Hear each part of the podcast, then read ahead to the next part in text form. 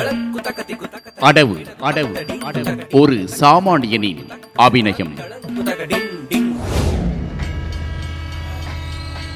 கவிதை junction. Junction. நண்பர்களுக்கு வணக்கம். இன்னைக்கு கவிதை ஜங்ஷன்ல நான் எழுதிய இரண்டு கவிதைகள். கவிதை ஒன்று. முத்தத்தை காற்றில் ஒரு நீர்க்குமிழியைப் போல மிதக்க விடுகிறாள் அந்த தேவதை. விரலின் ஆயுள் ரேகையை உரசியபடி மிதக்கிறது.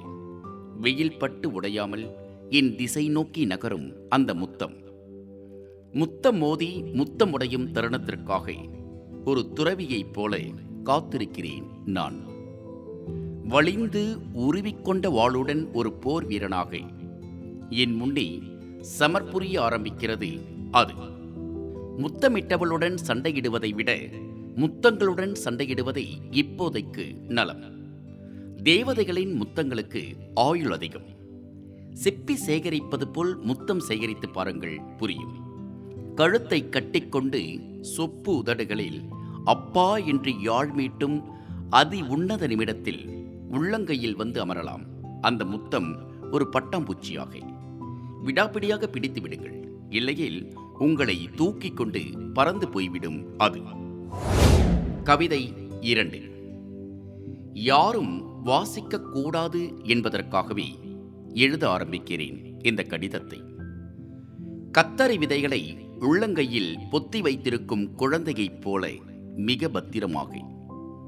மழையில் நனைந்து ஈரம் சொட்டும் வார்த்தைகளில் முளைக்க ஆரம்பிக்கிறது இப்போது அது.